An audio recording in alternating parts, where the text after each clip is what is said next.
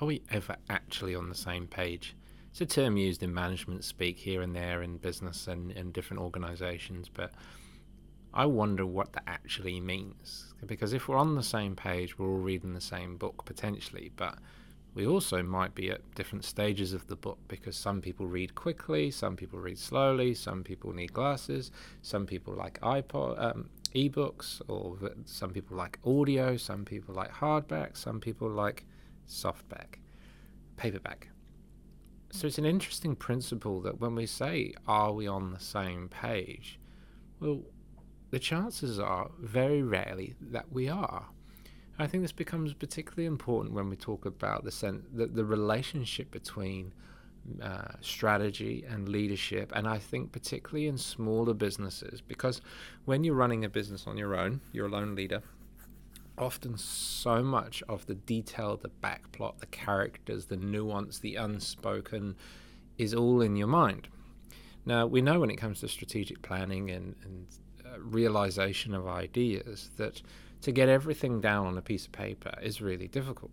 Now, I remember when I had a big team, I would be able to leapfrog to the answer of the question I was answering. It took me a while to realize that what I was doing is I was filling in the gaps um, while describing in my mind. So while I thought I was telling someone what was actually happening, or I was given a brief or explaining something, there is a psychological state where you actually just fill in the gaps and you subconsciously leap over detail. So then, when you maybe go back to the project and talk to someone and say, Well, oh, I, I told you about this, you, you haven't done this, you haven't done that, you haven't done the other. And it actually dawned on me that I was actually the problem when it comes to the briefing. And I think it's very difficult to get out of that habit and actually realize that, you know, if you imagine you're, uh, well, don't have to imagine you are, you're running a business on your own and, you know, you're a detail led person. And even if you're not detail led, you kind of can see a vision in your mind for where you're going.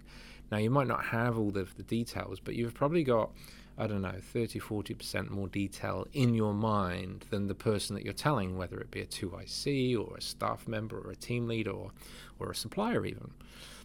We shouldn't forget that because we can see it, it doesn't mean that it's the same book it's not it's certainly not necessarily the same page because we possibly have skim read the book we've looked at all the high level detail and we've gone great i've taken the bits i need move on whereas some people uh, are more specific in mind might actually say well i want to read every page and i want to make notes and i want to understand and i think this comes down to us being able to communicate our vision for our businesses and even our lives it's the same principle where we understand that the communication of that detail comes in different shapes and forms.